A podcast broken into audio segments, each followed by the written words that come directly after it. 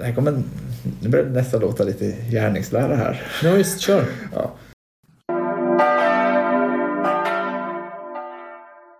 Prövningens stund är vår underrubrik. Vilket också Men- hade kunnat sätta som rubrik på lite det du pratade om. Ja, och visst brukar ni väl ha den här texten om, om Jesus i öknen Ja. andra årgångar, va?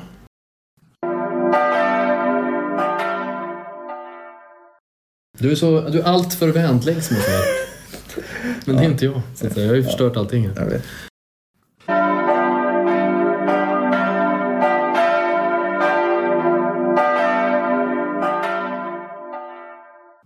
Hjärtinnerligt välkomna till det nionde avsnittet av Lillhelgsmål denna askonsdag. En allvarstyngd dag. Här sitter Linus Forsberg och Jim Lagerlöf i ditt kök, precis som vanligt. Ja. Härligt. Nu har fastan dragit igång ju, eller den drar igång nu alldeles strax här. ja, men precis. Jag brukar varje askonsdag dra på mig min lila skjorta för att eh, lila är ju fastans färg. Vissa kyrkor, vilket jag kan tycka är lite beklagligt, får jag kanske inte säga högt med tanke på att det är de kyrkorna jag går till. Alltså, Ja. De jobbar ju med det lite mer europeiska blåa. Men jag Mhm. tycker att fastan ska vara lila. I, i Svenska det. kyrkan så säger man både blått och lila funkar. Är inte blott den gamla svenska traditionen, trodde jag? Jag uppfattar det som, den kanske är gammal svenska också. Jag uppfattar det idag som att det, man mer pratar om lila i svenska och blått hittar man runt om i Europa. Men det kan vara Jaha. att jag blandar ihop dem. Men det är den bilden jag har. Det visste inte jag. Intressant. Alltså lila. Jag tror att man valde lila för just fastan därför att lila var så dyrt. Mm. Och då var det ett offer liksom. Att de, de här kläderna som någon har betalat för det var ett särskilt offer då som man gjorde inför fastan. Och eh, fastan, vi, vi pratade lite i slutet, eh, ganska mycket egentligen, förra avsnittet om fastan. Låt oss prata lite mer om fastan. Varför ska man överhuvudtaget ha en fastetid tycker du personligen? Nej, men det, handl- dels handlar det ju om att man ska frigöra lite tid för att kunna närma sig Gud. Det finns, vilket man ju i luthersk tradition kan vara lite försiktig att prata om åtminstone. Finns det kanske en viss offerdimension i det skulle man kunna argumentera kring. Mm. Jag eh, lägger ofta in väldigt mycket bön i min fasta. Både liksom att jag ber under fastan. Det här kommer, nu börjar det nästan låta lite gärningslära här. Visst, kör. Ja. Nej, men jag hade, för två år sedan Jaha. så gick jag in i en fasta. Och då, för det var min första, liksom, min för, första fasta, Mm. 2020. Mhm. Och då bad jag, för då visste jag inte heller kommer jag liksom kunna hålla fastan, den fastan jag hade då. Men då bad jag att om jag klarar den här fastan så ber jag att jag ska komma ut på andra sidan fastan och må lite, lite bättre än jag gjorde när jag gick in i den. Så väldigt så här brett, så här. det var inget Mm. konkret så liksom. Jag vill, Nej. inget Nej. så här, jag vill vinna på Lotto eller liksom så. Nej, nej, Utan nej. väldigt så. Du ville må lite bättre. Ja, precis. Mm. Och där fick jag ett jättestarkt bönesvar. Mhm. Var det kopplat till det du gjorde under den fastetiden eller var det på ett annat sätt? Eh, jag vet inte, det kan vara kopplat till att jag bad ju väldigt mycket. Så jag vet inte om det spelade in. Mm. Men- Du fick en särskild nåd, skulle någon säga då, Ja, i mitt sammanhang. ja precis. Fastan har hjälpt mig många gånger Mm. att ta itu med dåliga vanor. Det är, Mm. min, min, min viktigaste erfarenhet är när jag hade flyttat till Uppsala 2007 så hamnade jag i en väldigt tråkig period i mitt liv. Alltså jag var ganska ensam i början här i Uppsala och jag eh, hade ju såklart inte undervisning varje dag utan man hade kanske två seminarier i veckan. Sen skulle man sitta och läsa så jag blev väldigt ensam, gick upp sent på dagarna. Liksom, dagarna blev väldigt, väldigt sorgliga egentligen. Slappa. Det fanns liksom ingen, ingen riktning, ingen ordning i mitt liv. Mm. Och då eh, hade jag börjat intressera mig lite grann för kristendomen och så kom fastan och så tänkte jag nu ställer jag klockan på sex varje dag. Mm. Och sen dess har jag gjort det och jag tycker ju det är helt underbart att komma liksom rutiner, rutiner, rutiner. För mig är det så värdefullt och det, fastan hjälper till. Men det som jag tycker är utmaningen med fastan däremot, det är att man inte alltid är kompatibel rent mentalt. Mm. Plötsligt är det bara påsk. Oj! Så skulle man från liksom bara några, någon dag förändra sitt liksom andaktsliv och sin attityd eller vad det är. För man går in, ändå in i faste-mode tycker jag. Man har 40 Ja. dagar på sig att gå in i faste-mode. Lila, liksom dov musik i kyrkorna. Kanske i slutet inte ens orgel som man har igång utan bara a cappella. Ja, precis. Vi har ju väldigt mycket, ja, precis, Ja. väldigt mycket dov. Liksom. Där Man sjunger väldigt ofta Du som gick för oss rätt in i ångesten. Det är ju, Den salmen ja! ja, det är ju inte hej och hå, nu är det fest. Och, Nej. Åh, men det finns så många vackra fastesalmer alltså. Mm. Det kan vi ha i nästa avsnitt så kan vi ha en 10 i topp fastesalmer tror jag faktiskt vi kan Oj. Ehm, eller hur? Ja, precis. Önskesalmer. Och sen kommer påsken, där finns det ju också många fina psalmer. Såklart. Med ett av de härligaste rimmen. Ja, Upp min tunga att lov sjunga. ja, ja visst. Den den är bra. För oss blödde, led och dödde. Dödde ja. Ja, Mm. det är starkt härligt. rim. Ja, men jag tror man... ja. Samtidigt kan jag säga så här, ingen påsksalm når upp lika högt e- till emotionellt värde tycker jag som, som fastesalmer. Jag tycker att de, de, jag bottnar i hur det låter. För jag, jag kan säga så här, som jag brukar säga till min fru, jag älskar melankoli. Och jag berättade för henne att jag eh, en av mina favoritsysselsättningar det kan vara liksom att ta en promenad och bara liksom ibland tänka på svårigheter som finns. Och vara i det svåra en liten stund. Alltså, det, inte, no- alltså, det behöver inte vara, alltså det är på ett poetiskt plan jag pratar om nu. Alltså det kan vara eh, det behöver inte vara verkliga svårigheter utan man liksom kan, för det, det behöver man liksom inte gå och njuta av, en verklig Nej. svårighet. Men att få lov att eh, liksom på något sätt drabbas av melankoli. Mm. Jag kan tycka att det är Ja, ja, det låter konstigt, det hör jag när jag säger det, men, men jag, det, det är någonting jag ändå ibland kan uppskatta. Jag har liksom... Gillar du bara tanken på det eller gillar du också att så här, tänka på hur det, det melankoliska kan lösas? Nej, det är inte Nej, det okej. det handlar om. Alltså, Okej. jag, normalt sett är jag ju väldigt lösningsfokuserad, Mm. 100% verkligen. Eh, det är jag absolut. Men inte i det här läget, utan här vill jag liksom vara i, typ så här, har livet en mening? Och så liksom, den känslan ska vi smaka på lite grann ett tag. Ah, okej. Och så du vet, musik, tänk, tänk östeuropeisk musik, solnedgång, det är någon som sitter och spelar fiol på ett hustak. Du känner liksom i hela kroppen att åh, vad sorgligt livet är. Och Du märker hur glad jag ser ut det var en kantor som, som kom till, till prästutbildningen en gång och sa så här, den verkliga glädjen går i moll. Och jag bara kände så här, du säger nu något som jag aldrig har fattat att jag tycker. Ja. Ja. Men det där är ju bara någon typ av märklig attityd som jag kan ha ibland. Men det, gör ju att fastan verkligen greppar tag i mig. Jag, jag går igång på fastan får man säga. Mm. Påsken gillar jag verkligen också. Men rent estetiskt, om man får prata så banalt, så, så är fastan verkligen... Det, ja, ja, nu har jag pratat nog om det kanske. Vad tycker du om fastan? ja. Ja, nej, men sagt, jag, jag gillar fastan. Ja. Tycker också, nej, men just när fastan är riktigt, riktigt bra. Mm. Och man får den här tiden att nu, Det är ofta intensivt. och när, och när den får vara det. Mm. När man verkligen känner att här, nu, nu gör fastan någonting. Mm. Och det beror på vad man fastar kring. Att vissa, vissa delar av dygnet kanske man inte känner av. För att, men sen när man kommer dit att här kickar fastan in. Mm. Där kan det hända någonting väldigt stort. Jag tror också att eh, hela den här grejen med längtan, eh, att se framåt med hoppfullhet. Det är ju liksom fastans eh, signatur på något sätt att man, man längtar framåt mot himlen, mot, ja det är ju rent konkret mot våren och påsken. Ibland tänker jag, undrar hur de firar fasta som bor på Nya Zeeland, när man går så att det blir mörkare och mörkare istället va. Ja. Men, men vi har ju sån fantastiska privilegiet att fira, fira fasta och påsk under, under våren. När liksom jag, jag, det, det bästa med påsken är ju liksom det här när det blir påskmorgon och det är på något sätt vår i luften på ett väldigt Ja. tydligt sätt. Va? Nej, men jag tror också att det stannar till någonting viktigt i det här att man har någonting att längta efter. För jag tror att jag generaliserar nu. Mm. Tänker jag, eller så här, jag tänker jag talar om oss två. Så Mm. behöver jag inte uttala mig om hur andra har. Men Ja. här, en generella, en, eller så här, en person i Sverige. Vi har överlag ett ganska bra välstånd. Finns Ja. undantag. Men, Ja, ja. Men det, om man kollar på oss då, det går ingen öd på oss. Vi, jag tror att jämför man bara med hur det var när åtminstone jag var barn. Så Mm. längtar man efter mycket mindre nu för tiden. För att Ja. som barn kunde man längta till lördag för då får man köpa lördagsgodis. Bara en sån liten Mm. sak. Hade man Mm. någonting Mm. varje vecka att längta till. Ja. Medan nu så blir du och jag sugen på en glass, då är vi vuxna och självständiga. Går och köper en glass. Vi Ja. behöver liksom inte längta. Så att jag tror att det händer någonting att ha någonting att längta efter. Nej men där sa ju du det här med att du äter bara semla på, på fetisdagen. Blir inte, Mm. blir inte den semlan då väldigt, väldigt speciell för dig? Den blir väldigt speciell. Mm. Medan jag har ju redan ätit fyra, fem semlor i år. Mm. kanske ännu fler egentligen om jag tänker efter. Så det är klart att jag gillar semlor. Det finns en semmelsäsong i mitt liv och jag kommer aldrig äta semla efter, alltså, liksom, efter eh, fetisdagen. För, för jag vill också ha det så. Jag vill att livet ska ha sina perioder. Jag blev väldigt provocerad när du sa att du började lyssna på julmusik i oktober. Jag, jag, jag, jag tycker det här är jätteviktigt. Att det får Mm. finnas olika liksom, perioder, olika säsonger. Att fastan har sin. Men, men i, i fastan blir det så påtagligt också för att det liksom överskuggas av påsken. Och Mm. man tänker framåt mot påsken.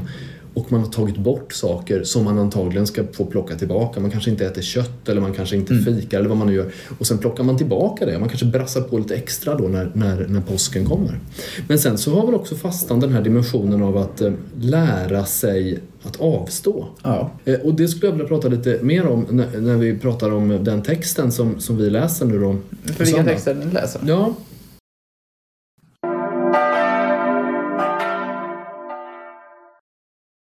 Direkt efter Jesu dop Mm. så går ju Jesus ut i öknen och eh, frestas av djävulen, står det. Det hämtar man ju fast inspiration kring man pratar 40 dagar i öknen, 40 Mm. dagar Mm. fasta. Precis, alltså, är en av kopplingarna. Ja, visst. Det finns flera. det finns flera.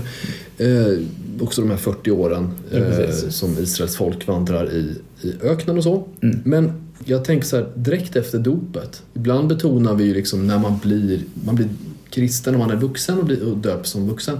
Då är det ju väldigt härligt.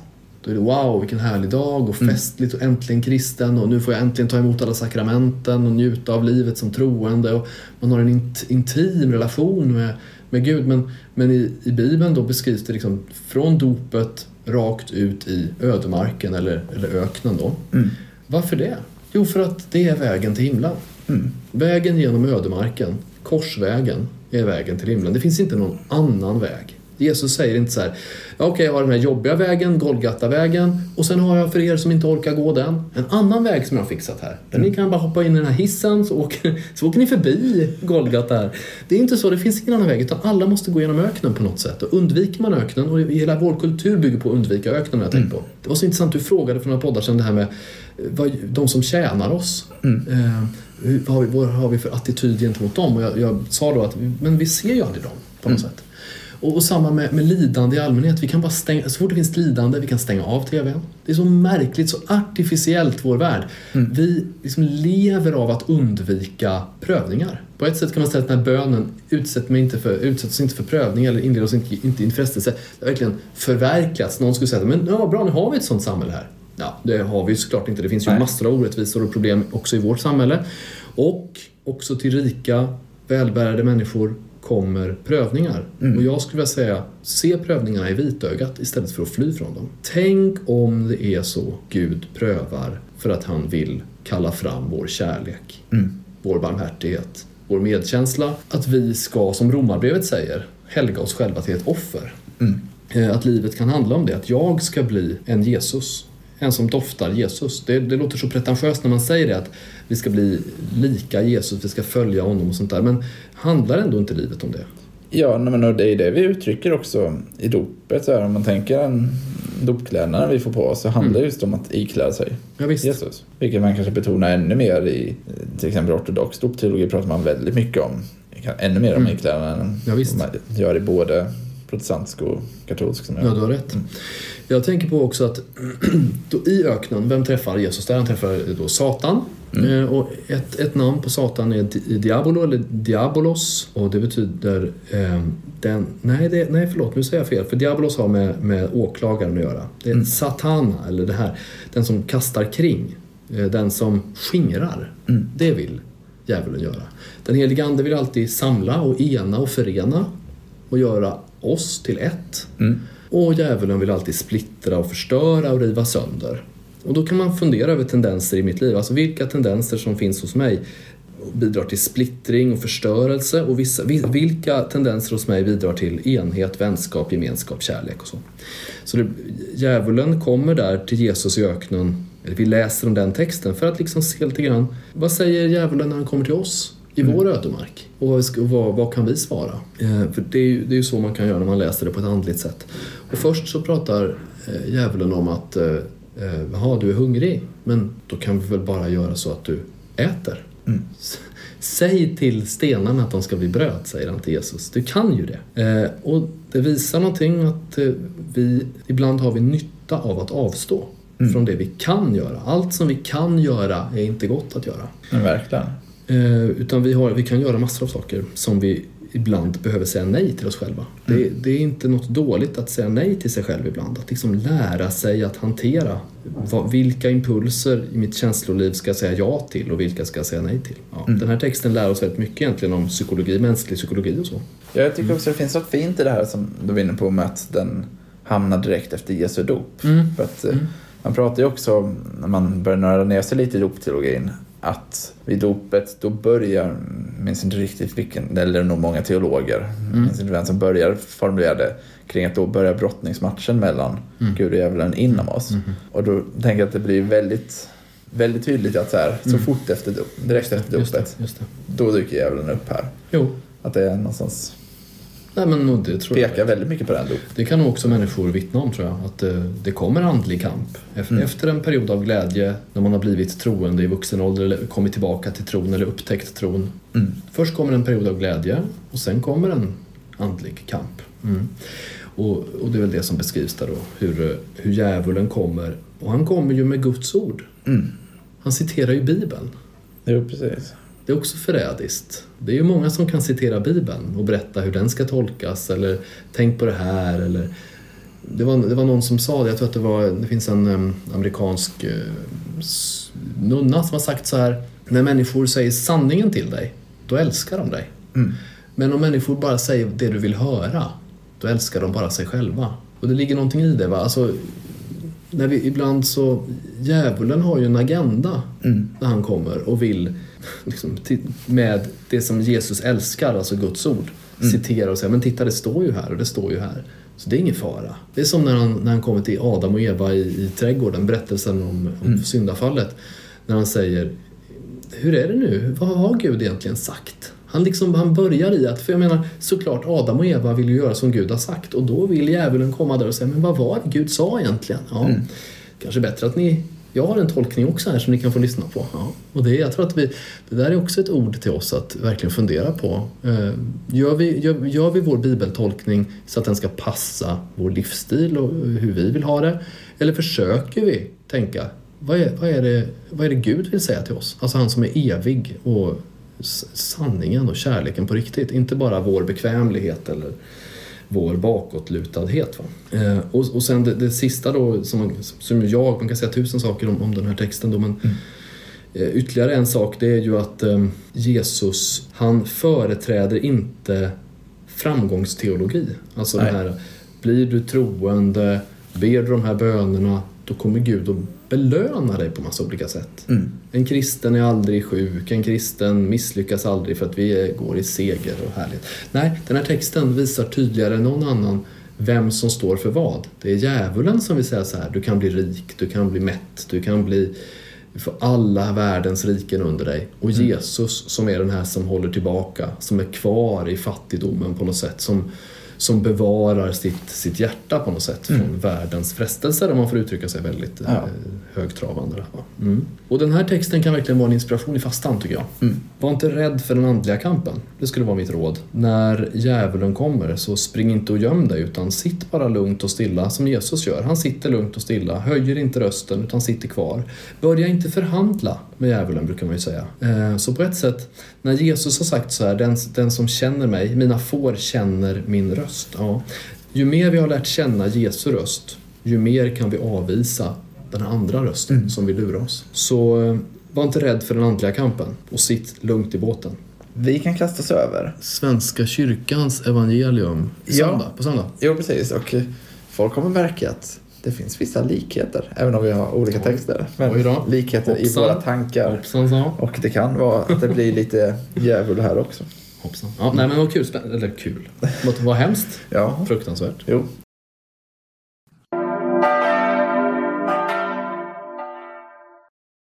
För vi är då inne i första söndagen i fastan. Prövningens stund är vår underrubrik. Vilket också men- hade kunnat sätta som rubrik på lite det du pratade om. Ja, och visst brukar ni väl ha den här texten om, om Jesus i öknen Ja. andra årgångar va? Eller ja, jag tror kanske- det är någon årgång. Precis. Ah. För vi är inne i andra årgången Ja, just det, nu. Och då är det inte den. Utan Nej. Då läser vi från Matteus 16, Mm. vers 21 till 23. Och det här är ju den första förutsägelsen om Människosonens lidande i Matteus. Direkt efter att eh, Petrus har sagt du är Messias, den levande Jo, Gudens son. precis. Och här förutsäger Jesus vad som kommer hända. Mm. Petrus tar honom åt sidan och lite förebrår och säger nej men nej, det här, det här Mm. kommer inte hända liksom. Gud kommer skydda dig. Mm. Och då säger Jesus, håll dig på din plats Satan. Just det. Dina tankar är inte Guds utan människors. Just det, det är en klassiker. Jo. Och här ska jag då tänka om lite för att en del av sakerna jag hade sagt, hade velat säga har du sagt med Åh. ännu större förtjänst än vad jag hade Hoppsan, sagt. så. Att, eh, Du är, så, du är allt för vänlig som. Men det är inte jag. Så att jag har ju förstört allting här. jag vet. Men jag tänker att du kan gå in på ett av de andra spåren jag tänkte Mm. på. Och det är lite ja, men Petrus hits. Som du är inne på att Petrus har precis sagt du är Messias. Mm. Liksom, jag tror på dig, vi tror på dig, vi följer dig. Och sen i nästa sekund när jag säger, ja men det här in, kommer det innebära, liksom för mig, för er. Och Petrus blir lite, nej men nej, Mm. så här, det här- tänkte jag inte riktigt. Och det visar ju någonstans att även den som följer Jesus kan till och från frestas och falla. Absolut. Självklart alltså. Och och det beror ju delvis på det som vi pratade om innan. Att det, djävulen, Satan, vilket ord man använder, inverkar ju. Och vi har syndafallet som också kommer till uttryck genom. Ja. Det inverkar ju. Vi är ju inte skyddade från det farliga, från det skadliga, från att, att begå misstag, från att tvivla, frestas falla. Nej. Bara för att vi har börjat följa Jesus, bara för att vi har döpts, bara för att vi firar mässa. Nej, Liksom. tyvärr är det så. Men det är verkligheten. Mm. Mm. Och någonstans så, för den som tror något annat så blir ju det här någonstans en text som pekar på att ja, men så är det inte. Att, alltså att, att det är inte så att vi, vi är totalt skyddade. Utan Mm. även den som står bredvid Jesus, även den som verkligen vandrar vid Jesus sida och i det här fallet fysiskt. Liksom så här, jätte, jätte, jättefysiskt. Ja, hans bästa kompis typ. Ja, men precis. Även där dyker det upp ett tvivel så fort det börjar bli att man inte riktigt förstår eller känner lite obehag kring. Ja, men han, när han då sa det här, du är Messias, den levande Gudens son, då säger Jesus till honom, nu talar du inte av dig själv. Mm. Utan nu kommer det information så att säga från någon annanstans, antagligen från den heliga anden. Men när Petrus säger, du ska inte behöva lida, det här ska inte hända dig. Då säger Jesus tvärtom, nu, kom, nu talar du av dig själv här. Ja, precis. Ja, det är intressant. Ja, verkligen. Och jag tänker att det här kan man också sätta in lite större perspektiv kring att om vi träffar någon, vi kan hålla oss inom kyrkan, Mm. som har, en, har fått en kallelse som vi inte riktigt kan förstå. Eller Mhm. som vi verkligen inte känner att Nej, men det här, så här tänker jag över det inte. Nej. Klarar vi av att hantera det? Det är en fråga man får ställa sig själv. Vissa är Ja. jättebra på att hantera det, vissa kan ha jättesvårt. Det beror nog på. Alltså jag, jag känner nog spontant här att jag eh, i det sociala sammanhanget Mm. inte skulle hantera det så dåligt. Då skulle jag säga, ja, vad spännande, intressant. Sen skulle jag nog gå hem och tänka, hmm, det där är nog... Eh, man kan ta ett eh, exempel då. Mm. Låt säga att en person tror att den ska göra någonting som jag tror är omöjligt. Mm. Ehm, ja men, eh, någon säger så här, jag ska starta en ny församling Mm. och själv fira mässan i den församlingen utan att vara prästvigd. Mm. Eh, Det här har jag verkligen känt att Gud vill, så att säga. Så att någon säger så. Mm. Då skulle jag tänka, nej, det vill nog inte Gud.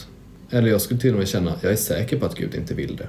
Mm. Däremot kan man ju fundera på, vad vill Gud? Vad är det för impuls den här personen följer? Mm. Det kan ju finnas någonting gott i botten. Men det, ja, det är faktiskt en jätteintressant fråga som du ställer. Alltså, när någon... Mm, när man inte förstår någon annans kallelse. Mm. Ja. Det kan ju du och jag, vi både du och jag har ju uppfattat kallelsen att bli präst Mm. någon gång. För dig är det väldigt aktuellt, för mig är det inte det. Men, jag, och jag kanske till och med skulle säga att det var fel men, men, av mig, på min, för min sida. Då. Men, men det, det är ju inte alltid att omvärlden förstår det här. Nej. Eller hur? Du, vet, du kanske du också har erfarenhet av att någon har sagt oj, eller jaha, varför det? Eller vad har hänt i ditt liv som gör att du ska bli präst? Mm. Eh, Så det är väl ett verkligen tydligt exempel när människor inte förstår. Sen så hanterar man det säkert olika. Hur tycker du man ska, alltså vad borde man, vad borde approachen vara tycker du? Du är en väldigt, väldigt tolerant person ju Linus. Ja, tack. Ja, men det, det är kanske till och med för mycket ibland. Eller jag vet, Nej men du, du är en väldigt öppen person. Du, du möter ju inte människor med fördömanden. Utan du, jag vet inte. Nej, nej men jag försöker Men om du tycker... Nu, föreställ dig nu att du står framför någon som har sagt någonting helt kokobello. Gud vill Mm. att jag ska verkligen... Vad kan, vad kan man tänka att det ska vara? Ja, men jag, jag ska bygga ett eget kors hemma i trädgården och spika upp mig själv där. Skulle du vara med? Ja, intressant, spännande. Eller vad, hur skulle du vara då? Ja, det, ja, men precis. Ja, men det här är en jättespännande Ja. fråga. Jag tror som du sa, socialt skulle man väl kunna hantera det. Just kring det skulle jag nog väldigt gärna forska Ja. i hur det kallelsen går till och vad det Varför, skulle ja, exakt. vara. Varför tror du att du ska göra det? Ja. Nej, men jag är väldigt nyfiken Ja, det, ja, så jag skulle ja. Fråga. Men sen kan jag absolut, så här, jag har ju väldigt mycket inre kamper liksom, men jag låter många av mina liksom, kamper ibland just få vara inre. Mm. Att, så här, men om jag, kring ganska mycket liksom, inom, inom kyrkans värld, att, liksom, så här, olika samfund, även inom Svenska kyrkan ibland, som jag känner att men det här känner jag verkligen inte känns jätterätt. Men jag tycker inte heller, jag tycker inte direkt att det är min roll att stå och skrika på den personen och säga att det är fel. Att det är väl, där- Tycker du att det är någon annans roll? Eller tror du inte att det är fruktbart liksom? Jag tror inte det är fruktbart. Jag tänker väl, nej men jag har väl lite den rollen ändå att så här, om det är så att jag har rätt, att det är fel, Mm. så kommer det liksom sen mynna ut liksom i att, jag, att Gud tar den rollen och meddelar det. Inte nödvändigtvis liksom att man blir bestraffad. Nej, nej. Men, någonstans, Men att man får ja. veta det på något sätt. Ja, ja men precis. Men jag, lägger, jag vill lägga mycket av det i Guds händer. Ja. Såvida det då inte skulle vara liksom såklart det som gör att jag känner att jag etiskt behöver handla in. Om, om, någon skulle säga att nu känner jag kall att gå och bränna ner den här skolan. Då skulle jag kanske etiskt känna att nu, nu är det mer min roll. Då. Får jag ta ett exempel då som Ja. jag ofta tänker på? Det är du vet, eh, Abraham Mm. uppfattar ju att Gud säger till honom Offra din ende son Mm. till mig. I vår tid, och kanske i de flesta tider, om jag skulle gå, om jag fick den, Mm. att jag uppfattar att Gud sa så. Alltså verkligen uppfattade det. Mm. 100 procent. Att jag, jag tvekade inte kring att det var Gud som hade sagt det. Mm. Och sen går jag då till en själavårdare. Då hade väl alla sagt så här, nej, stopp, stopp, stopp, stopp, stopp. Gör inte detta. Mm. Ehm, hoppas jag. Ja. Eller vad, vad tänker du kring, kring ett sånt? För det, det är ett extremt exempel. Det innehåller ju så att säga en tredje part också. Men, men, Ja, men ja, jag skulle säga att där blir skillnaden också just så här. Har personen gått till mig för att vet, Ja, höra vad jag tror? det är helt rätt ju. Det spelar ju alltid roll. Ja. Be, någon ber om råd. Ja, och då, då, då skulle jag absolut säga, men nej det här tror jag, jag har väldigt svårt att föreställa mig att det här är liksom det som var kallelsen. Mm. Men om någon bara liksom sitter runt ett bord och liksom pratar om att det här är en kallelse jag har fått. Där vill jag vara lite mindre restriktiv med att liksom hugga mot det. Du hade inte sagt eh, så att säga, på samma sätt då? Nej, vad hade man gjort då? Man hade blivit väldigt chockad tror jag. Ja, ja men precis. Men då är det just också så här, offra son, då kommer det just in på det, skada andra människor. Där har jag väldigt stark... Det tycker du inte man ska göra? Nej, nej precis. Av princip då? Mm. Nej, verkligen. Okej, men... Ja, precis. Det, blir, det är många intressanta trådar tycker jag. Men det är ju så här. Om man upp, alltså jag tycker väldigt mycket kokar ner till det här. Va?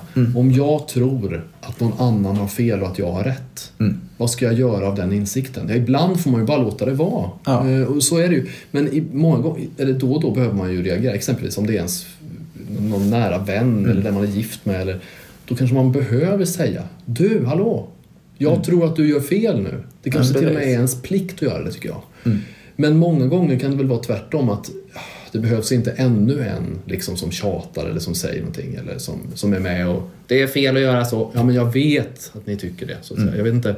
Du brukar ju vara inne på det här med att, ja men hur ska vi, är jag, är jag 100% säker på att jag själv har rätt då? Alltså den dimensionen finns ju också. Mm. Men okej, så här talar ju Jesus om för Petrus på något sätt att han, det är inte från Gud. Nej, och det är så... Vi har så många spännande diskussioner här. ja. Ja. Men om man ska koka ner till hur man ska leva ut det här Ja, evangeliet ja, så är det ju också att Jesus börjar ju här förbereda lärjungarna för det värsta som kan hända dem. Mm. För det värsta som kan hända dem är, föreställer jag mig utifrån liksom min läsning, det är inte att någon av dem själva skulle dö utan det är just att Jesus rycks ifrån Ja. innan liksom det som de tror ska hända Mm. har hunnit hända. Och någonstans så börjar Jesus förbereda dem på att men det här som ni tänker är det värsta, det kommer hända. Och att faktiskt fundera lite själv i livet här. Är jag förberedd på, behöver kanske inte vara det absolut värsta, men något som skulle kunna vara ett troligt väldigt illa scenario. Har jag någon andlig mental förberedelse kring det? Nej, det har inte jag känner jag direkt när du säger det. Mm. Och det är för att jag är så optimistisk. Jag tänker det här löst, allting ordnar sig. Jo. Bara. Men verkligen bra fråga. Ja, så det skulle jag vilja att Så här, fundera över veckan. Så. Tänk ett scenario, Mm. ett väldigt jobbigt scenario. Mm. Och fundera på om det här skulle hända. Ja, fy vad hemskt. Mm. Hur skulle jag reagera? Eller Är det bra hur skulle jag vilja ha- reagera? Jo, man behöver liksom på något sätt någon typ av... Det säger man ju, du vet så här. Det är bra att skriva sitt testamente och här saker. Att på något sätt ändå ha någon gång tänkt på att man inte lever för evigt eller att ens eh, släktingar och vänner inte gör det. Mm. Men det, ja, det är hårda puckar. Men eh, visst, nyttigt är det ju i alla fall. Mm. Passar bra Verkligen. nu i fastetider. Jo, precis. Så det vill jag skicka med. Och med de orden då så eh, ber vi, jag, Jim Lagerlöf och min kollega eh, Linus, Linus Fors- Forsberg. Stämmer. Linus Forsberg. Att få tacka för oss. Tack så mycket för att ni har lyssnat och vi hörs om en vecka. Det gör vi. Tack. Hej då!